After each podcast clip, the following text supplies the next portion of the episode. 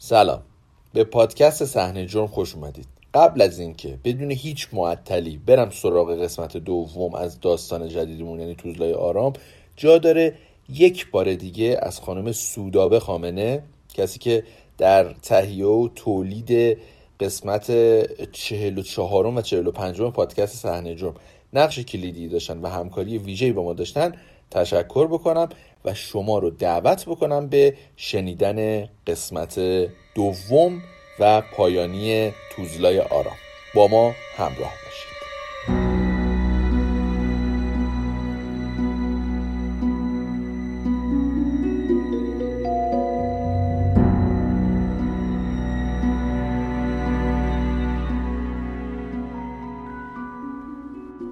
با شنیدن صدای گلوله همسایه ها میریزن بیرون و متوجه فرار یه مرد قد بلند میشن که لباس زنونه تنش کرده و روسری هم سرش کرده. ولی صحنه ای که باهاش مواجه شدن به قدری شوکه کننده است که نمی‌تونن مانع فرار زارب و ماشین قدیمی و زوار در رفتش بشن.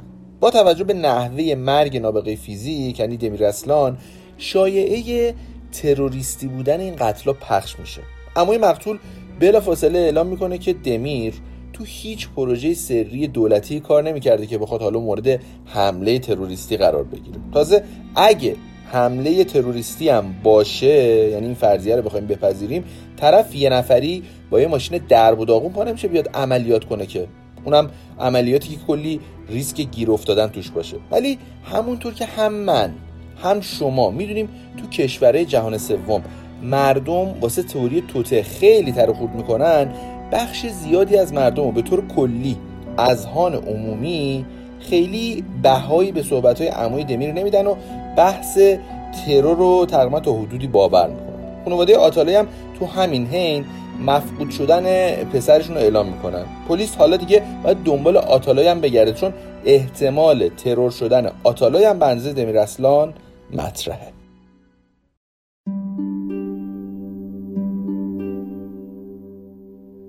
بعد از چند روز پلیس ماشین آتالایو تو شهر کوتاهیا تو 300 کیلومتری آنکارا پیدا می‌کنه. تو ماشین رنگ مو وسایل تغییر قیافه و بیل و کلنگ پیدا می‌کنن ولی بازم نمی‌تونن رابطه بین این اتفاقات رو بفهمن. یه ماه بعد از جنایت پلیس گوشی و سیستم مربوط به ردیابی آتالایو زیر ماشین دمیر اصلان پیدا می‌کنه. اونا از طریق سیم کارتش که serial number نداره به سختی موفق میشن صاحب سیم کارت رو شناسایی کنن. اینجاست که بالاخره آتالای به عنوان مزنون این پرونده به طور رسمی از طرف پلیس معرفی میشه و اواخر اکتبر دستور بازداشت و تو نوامبر دستور ممنوع خروجیش صادر میشه. علا رقم حکم ممنوع خروجی پلیس پرتغال ورود و خروج آتالای فیلیتز رو تو تاریخ 27 تا 31 ژانویه به شهر لیسبون گزارش می‌کنه که دیگه پلیس ترکیه رو به این نتیجه میرسونه که آتالای تو ترکیه نیست و به این راحتی هم قرار نیست دستشون بهش برسه. تو این مقطعی که بعد از شنیدن اخبار مربوط به این قتلا آتالای فیلیز وارد لیست قرمز پلیس اینترپل میشه.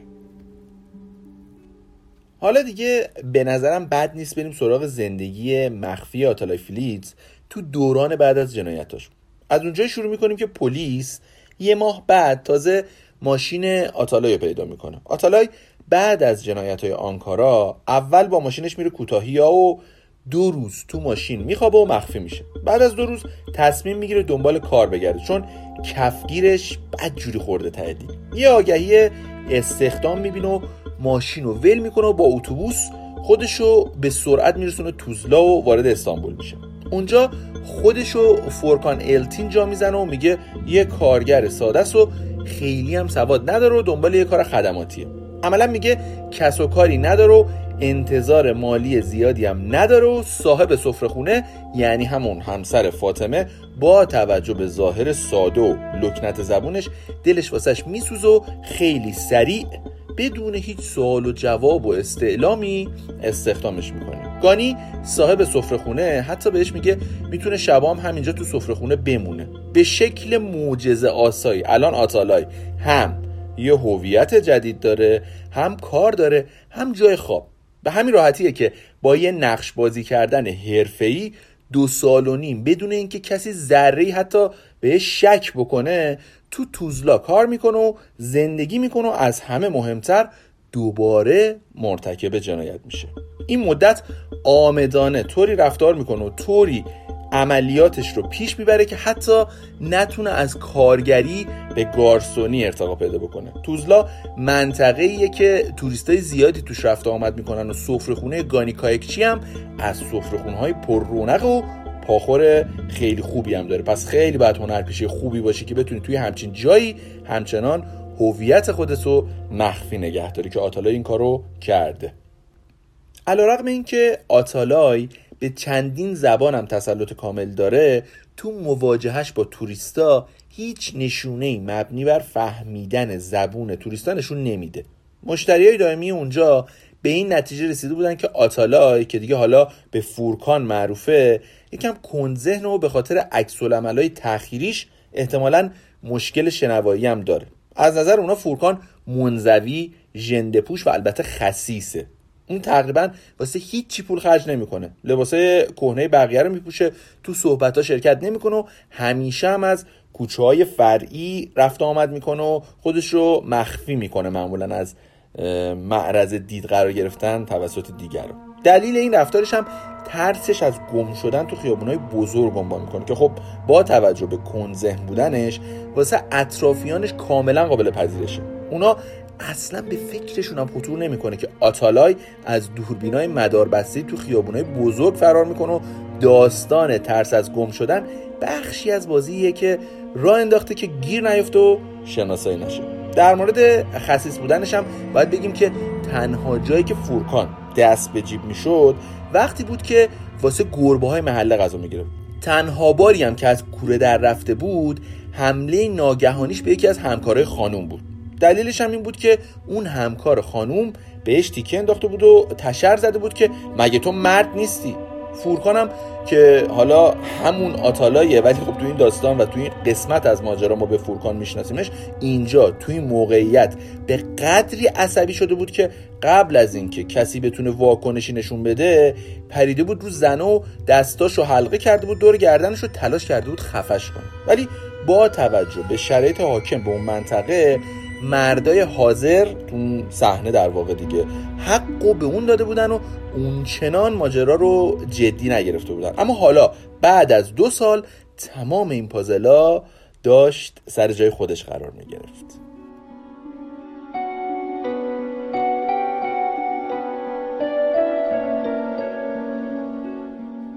با توجه به رفتار آروم آتالای هنوز دلیل قتل فاطمه کایکچی معلوم نشده. یعنی چی باعث شده بود هیولای خاموش درون آتالای باز به حرکت در بیاد؟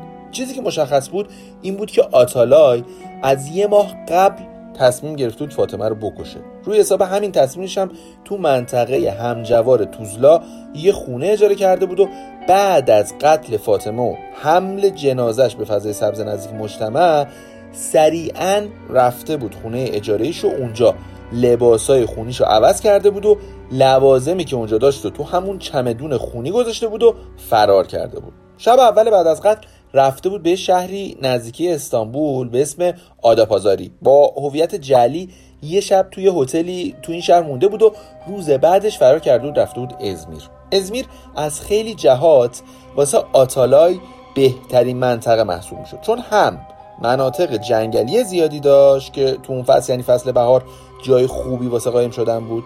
هم مرزای آبی وسیعی داشت که با استفاده از اونا مسیر واسه مهاجرت غیرقانونی به اروپا فراهمتر می‌شد. اما موضوعی که آتالای فلیتس واسه فرارش پیش بینی نکرده بود حضور خانواده کایکچی تو پربیننده ترین برنامه تلویزیونی ترکیه بود. این حضور باعث شد تو هویتش برخلاف دفعه قبل که مرتکب جنایت شده بود رسانه‌ای بشه و این خبر مثل بمب توی شب منفجر بشه.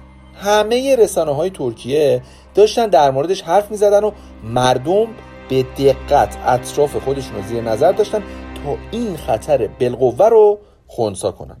آتالای یه چند روزی و اطراف ازمیر تو خونه های دانشجویی سر می‌کنه. خونه که دانشجوها با گرفتن یه مبلغ جزئی اتاقای خونه رو اجاره میدن. بعد به مناطق جنگلی اطراف میرو یه مدتی توی اون مناطق بدون هیچ امکاناتی سر می‌کنه. به هر حال پدرش افسر ارشد ارتش بود و یه چیزایی بالاخره از پدرش یاد گرفته بود. آتالای توی این مدت از حشرات و گیاه و هر چی گیرش میاد تغذیه می‌کنه و شرایط و مدیریت می‌کنه تا بلکه آبا از آسیا بیفت و بتونه از مرز خارج بشه.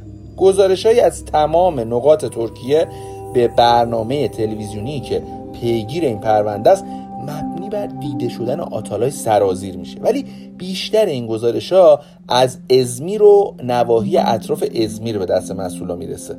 مسئولا منظورمون همون مسئولای برنامه تلویزیونیه. با بررسی فیلم های دوربین های مدار بسته حضور آتالای تو ازمیر مسجل میشه. این خبر هیجان زیادی ایجاد می‌کنه. همین امیدواری ناشی از حضور آتالای تو ترکیه یه انگیزه مشترک بین مردم و پلیس واسه گیر انداختنش ایجاد می‌کنه. این توجه خاص مردم و پلیس باعث میشه آتالای به شدت بترس و دیگه خبری از هوشمندی و خونسردی همیشگیش نباشه. تو این مرحله است که استرس بهش غالب میشه و اشتباهات بزرگش شروع میشه. آتالای از ترس گیر افتادن جابجاییاش زیاد میشه و در نهایت وقتی با مینیبوس داره میره یه جای جدید مردم شناساییش می‌کنن و بعد از سه سال تعقیب و گریز توسط پلیس ترکیه دستگیر میشه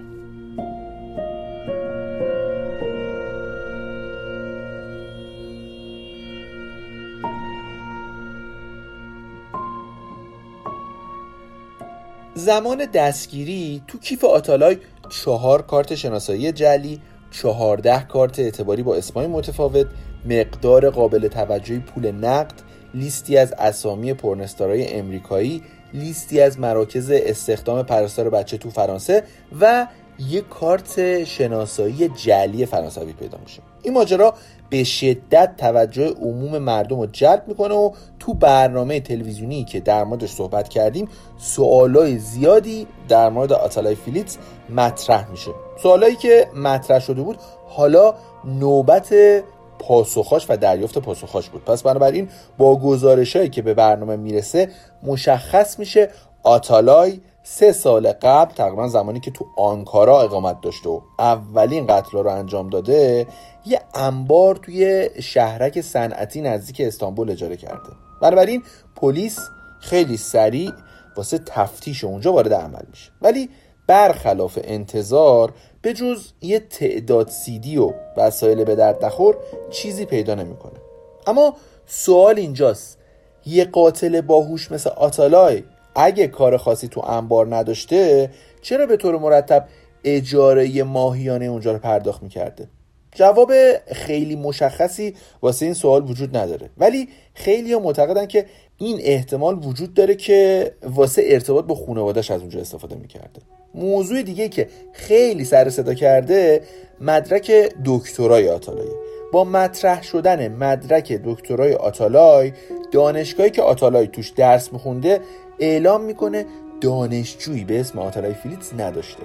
برگای همه دوباره میریزه. اما نه آتالای نه خونوادهش هیچ کدوم زیر بار این ادعای دانشگاه نمیرن و معتقدن. دانشگاه واسه پاک کردن اسم خودش داره حضور آتالای تو دانشگاهشون انکار می‌کنن افکار عمومی هم البته نظرشون به نظر آتالای و خانوادهش نزدیکتره. بنابراین واسه روشن شدن این ماجرا هم تحقیقات پلیس شروع میشه. همکلاسی های آتالای شهادت میدن که اون تو کلاس ها حضور داشت و طبعا دانشجوی دانشگاه بوده و احتمالا دانشگاه داره دروغ میگه. ولی اصل ماجرا چیه واقعا؟ دانشگاه راست میگه یا آتالایی که واسه حضورش تو دانشگاه کلی شاهد داره؟ یکم باید بیشتر سر کنید تا به جواب این سوالم برسیم. سوال بعدی در مورد وضعیت روانی آتالایی بود. کلید هم رفتار خوبش با گربه ها و تضاد رفتاریش با آدم ها طوری که آتالای تنها حاضر بود واسه گربه ها پول خرج کنه و به اونا کمک کنه. اما در مواجهش با انسان تبدیل به یه هیولای بیرحم شد راز این تضادم تو برنامه برملا میشه. با پخش فیلم اتاق آتالای تو توزلا چند تا قلاده گربه تو اتاقش توجه مجری برنامه رو جلب می‌کنه. اینجاست که بلافاصله یه دختر جوان از اهالی محل گریه کنان با برنامه تماس می‌گیره و میگه این قلاده متعلق به یکی از گربه های اونه که چند ماه پیش گم شده بود. با این تماس دومینووار صاحبای قلاده های گربه های دیگه هم تماس می‌گیرن و خبر گم شدن گربه هاشون و دیدن قلاده های اونا رو تو فیلم منتشر شده به مجری برنامه و عوامل برنامه میگن. می‌دونید دیگه گربه ها تو ترکیه شدیدا محبوبن و این اتفاقات هم تا حدود زیادی به ضرر آتالای تموم میشه. یادمون نره این سوالا که سوالای زردی هم هست تو اتاق بازجویی مطرح نمیشن ها. این سوالا داره تو رسانه های ترکیه مطرح میشه. اگه یکم به زردی می‌زنه به این دلیله. اما بجز معمای گربه ها و مدرک دکترا و بیانیه دانشگاه معمای اصلی یعنی دلیل قتل فاطمه کایکچی و سرنوشت نامعلوم و اولگا همچنان مجهول و مسکوت مونده. به همین خاطرم پاسخ این سوالات میشه نقل محافل و رسانه های ترکیه. همه بی و البته خشمگین منتظرن بازجویی شروع بشه و در نهایت محاکمه این قاتل زنجیره ترکیه ای اتفاق بیفته. بعد از دستگیری آتالای تو شهر ازمیر بازجویی اولیه به وسیله پلیس ازمیر انجام میشه و یه نشست خبری براش در نظر می‌گیرن. تو این نشست خبری رئیس پلیس ازمیر میگه آتالای تو صحت روانی کامل و هیچ مشکلی تو مسیر ادامه روند بازجویی وجود نداره. بدون هیچ نکته اضافه‌ای به همین بسنده می‌کنه و کنفرانس رو تموم می‌کنه. با توجه به خشم عمومی که علیه آتالای شکل گرفته یا شایدم به خاطر خانواده بانفوذش آتالای رو با ماشین ضد گلوله منتقل می‌کنن استانبول تا ادامه بازجویی اونجا انجام بشه به زندان موقت امتری برده بشه. تو بازجویی ثانویه آتالای به ارتکاب به سه قتل اعتراف می‌کنه. ولی در مورد مفقود شدن اولگا همون دوست دختر سابقش اظهار بی اطلاعی می‌کنه و هیچ اتهامی رو قبول نمی‌کنه. با توجه به مبلغ بالای پول نقدی که همراهش کشف شده بود تو زمان بازداشتش احتمال ارتباطش با خانواده متمولش و اطلاع اونا از جنایت آتالای مطرح میشه. ولی پلیس با انکار شدید آتالای مواجه میشه. طبق ادعای آتالای اون این پولا رو از محل درآمدش تو مدت اقامتش تو توزلا جمع کرده که البته با توجه به خصاستش تو اون دوره می‌تونست باورپذیر باشه. ولی پلیس و افکار عمومی جامعه این ادعا رو نمیپذیرن و اعتقاد دارن خانوادهش از یه جایی به بعد از همه چی مطلع بودن و به پسرشون کمک می‌کردن تا گیر نیفته. آتالای تو اعترافاتش دلیل جنایت های آنکارا رو پافشاری دمیرسلان و النا به مجرم دونستن اون تو قضیه گم شدن اولگا مرتبط می‌کنه. و از اون مهمتر هیچ نشونه ای هم از پشیمونی تو رفتارش دیده نمیشه. اما سوال میلیون دلاری اینجاست که فاطمه چرا؟ وقتی اونجا جا افتاده بود و پلیس هم دیگه دستش به آتالای نمی‌رسید چرا باید با کشتن فاطمه که این همه هم بهش لطف داشته خودشو بندازه تو همچین هچل بزرگی؟ آتالای میگه دلیل قتل فاطمه کایکچی شخصیت کنجکاوش بود. بنا به اعترافاتش فاطمه به بهانه استفاده از انبار به اتاقش سرک می‌کشید و وسایل شخصیش زیر و رو می‌کرد. طوری که روز قتل ترسناکترین سوال ممکن رو ازش پرسیده و گفته تو آتالای فیلیزی درسته؟ سوالی که جوابش رو با زبون نمی‌شد داد و فاطمه پاسخش رو به بیرحمانه ترین شکل ممکن با ضربات پی در پی چاقو گرفت ترس از لو رفتن هویت واقعیش اونم به وسیله کسی که بیشترین حمایت رو ازش داشت باعث شده بود دوچار جنون آنی بشه و اتفاقی که نباید میافتاد افتاده باشه.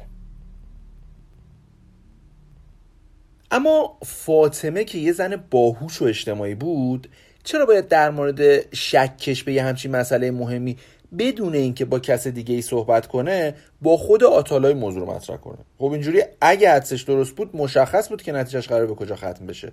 چیزی که نه پلیس نه اطرافیان فاطمه هیچ وقت قبول نمی‌کنه. اونا معتقدن که اعترافات سریع آتالای تو پرونده قتل دمیر و النا دلیل بر صداقت آتالای تو بقیه اظهارات و اعترافاتش نیست و اون هنوز دوست داره پلیس و مردم رو بازی بده. از نظر اونا آتالای از قبل نقشه این جنایت رو ریخته بود و با برنامه ریزی قبلی اقدام به این جنایت هولناک کرده بود. و یعنی چه دلیلی وجود داشت از یه ماه قبل خونه اجاره کنه و تو فکر ترک کردن خانواده کایکچی باشه. البته به نظر من اظهارات خود آتالای توی مورد خاص بیشتر به واقعیت نزدیک تا نظریه پلیس. همون شک فاطمه می‌تونه مهمترین عامل انگیزشی واسه به قدر رسیدنش توسط آتالای باشه.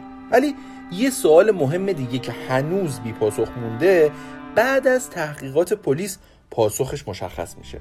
حقیقت عجیبی که تو بررسی های پلیس برملا میشه و چهره تاریک و شخصیت روانپریش آتالایی رو بیشتر نمایان می‌کنه. این موضوع مربوط به دوران دانشگاه آتالای میشه. آتالای هیچ مدرک دانشگاهی نداشت. اصلا نتونسته بود مدرک کارشناسیشو از دانشگاه فرانسوی بگیره. چه برسه دیگه به مدرک دکترا.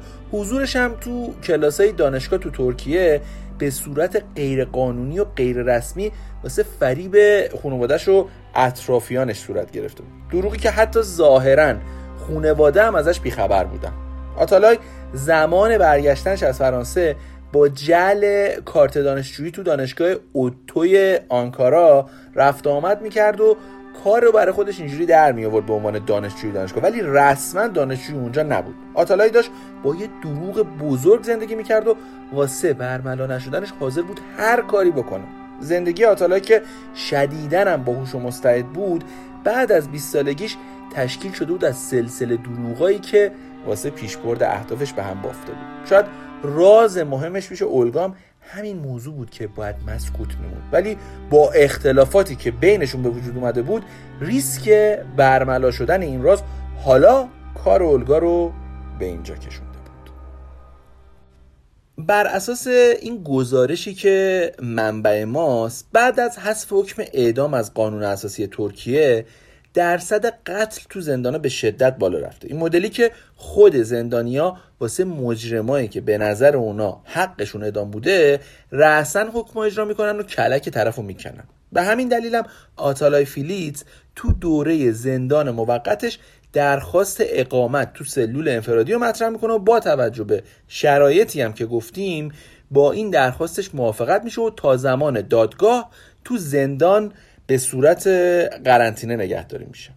به دلیل مسائل امنیتی دادگاه قتل آنکارا به صورت ویدیو کنفرانس برگزار میشه. دادگاهش هم مثل خودش عجیب و پیچیده پیش میره. آتالای تو این دادگاه ادعا می‌کنه به دلیل دریافت پیامای رمزی از روزنامه ها دست به جنایت زده. با توجه به این اظهارات جدید آتالای توی دادگاه وکلاش درخواست معاینه وضعیت سلامت روانیش رو تقدیم دادگاه می‌کنن که مشخصا این تلاش مذبوحانه با تایید صحت سلامت روانی آتالای بعد از انجام تست نتیجه خاصی براشون نداره. بالاخره محاکمه نهایی تو تاریخ 27 جون سال 2016 شروع میشه. تو این دادگاه باز تلاش میشه که پای خانواده فیلیتس وسط نیاد و وجهشون به عنوان یه خانواده مهم تو ترکیه بیشتر از این خراب نشه. در نهایت هم آتالای فیلیپس قاتل سه قربانی به اسامی دمیر اسلان، النا و فاطمه کایکچی به سه بار حبس ابد محکوم میشه. بدون اینکه سرنوشت اولگا دوست دختر روس آتالای مشخص بشه. دلیلش هم به نظر من مشخصه. شاید مهمترین دلیلش هم این باشه که اولگا خونواده پرنفوذی نداشت تا پروندهش به همون دقت و سرعتی که پرونده دمیر اسلان پیگیری شد پیگیری بشه. به امید روزی که هیچ سوژه جنایی برای تولید وجود نداشته باشه و همه در امنیت کامل شانس اینو داشته باشن که یه زندگی عادلانه و زیبا رو تجربه کنن. ممنونم از همراهیتون با پادکست صحنه جرم. مراقب خودتون باشید و تا اپیزود بعدی فعلا بدرود